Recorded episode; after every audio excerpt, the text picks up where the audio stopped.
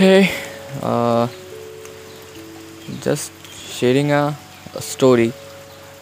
जिस जो मेरी फेवरेट स्टोरी है वो बहुत सिंपल और बहुत आई ओपनिंग स्टोरी मैं कहूँगा।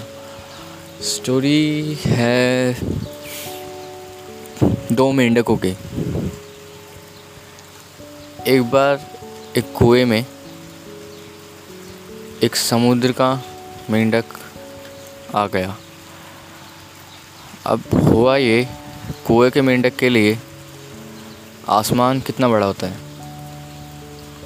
जितना उसे नीचे से दिखेगा, एक राउंड सर्कल का, बस उतना ही।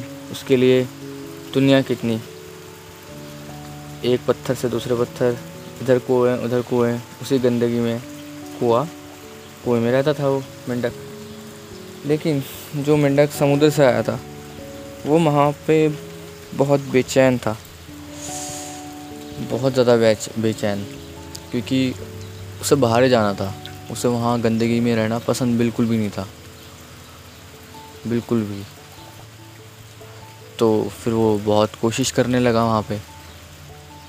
कभी उधर कूदे, बहुत ट्राई कर रहा था कुएँ से बाहर निकल जाए निकल जाए, लेकिन नहीं निकल पा रहा था। लेकिन वहीं पे बाकी के जो कुएँ के मेंढक थे, वो उसे देखने लगे। समुद्र के मेंढक को, और एक मेंढक ने आके पूछा, क्यों इतना परेशान है भाई? कहाँ जाने की कोशिश कर रहा है? तो समुद्र के मेंढक का रिप्लाई आया। उसने बोला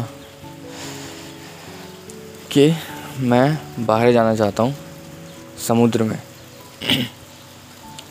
जहाँ पे दुनिया बहुत बड़ी है, जहाँ आसमां बहुत बड़ा है जहाँ बहुत बड़ी हरियाली है, वहाँ पे बहुत खूबसूरत नज़ारे भी हैं।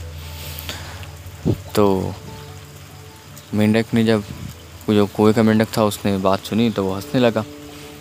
उसने बोला, ऐसा तो कुछ होता ही नहीं। हमने तो आज तक ऐसा कुछ देखा ही नहीं। बस ये कुआ ही ज़िंदगी है।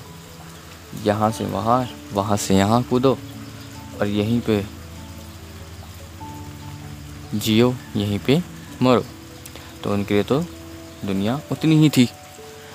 अब कुआँ बोलता, यार, ये बड़े अजीब है।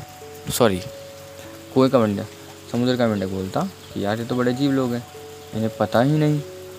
दुनिया कितनी बड़ी है, आसमां कितना बड़ा है, समुद्र कितना बड़ा है, जंगल कितने बड़े हैं। ये बाहर जा सकते हैं, लेकिन इन्हें पता ही नहीं। अब किसी तरह या तो कन, वो कन्विंस कर ले उन्हें कि भाई दुनिया बहुत बड़ी है, या फिर वो खुद अकेला चले जाए। अब कुएँ अब या तो कुएँ के मेंढक उस पर बिलीव करें, या वो भी वहीं रह जाए। बहरहाल किसी तरह जो समुद्र का मेंढक था, वो बाहर ही निकल गया और उसने अपनी लाइफ को जीना शुरू किया। लेकिन कुएँ के मेंढक फिर भी वहीं रहे। अगर वो भी उस पर भरोसा कर लेते समुद्र के मेंढक पे तो शायद वो भी कुएँ से बाहर निकल के एक अच्छी ज़िंदगी, एक खूबसूरत ज़िंदगी जीते।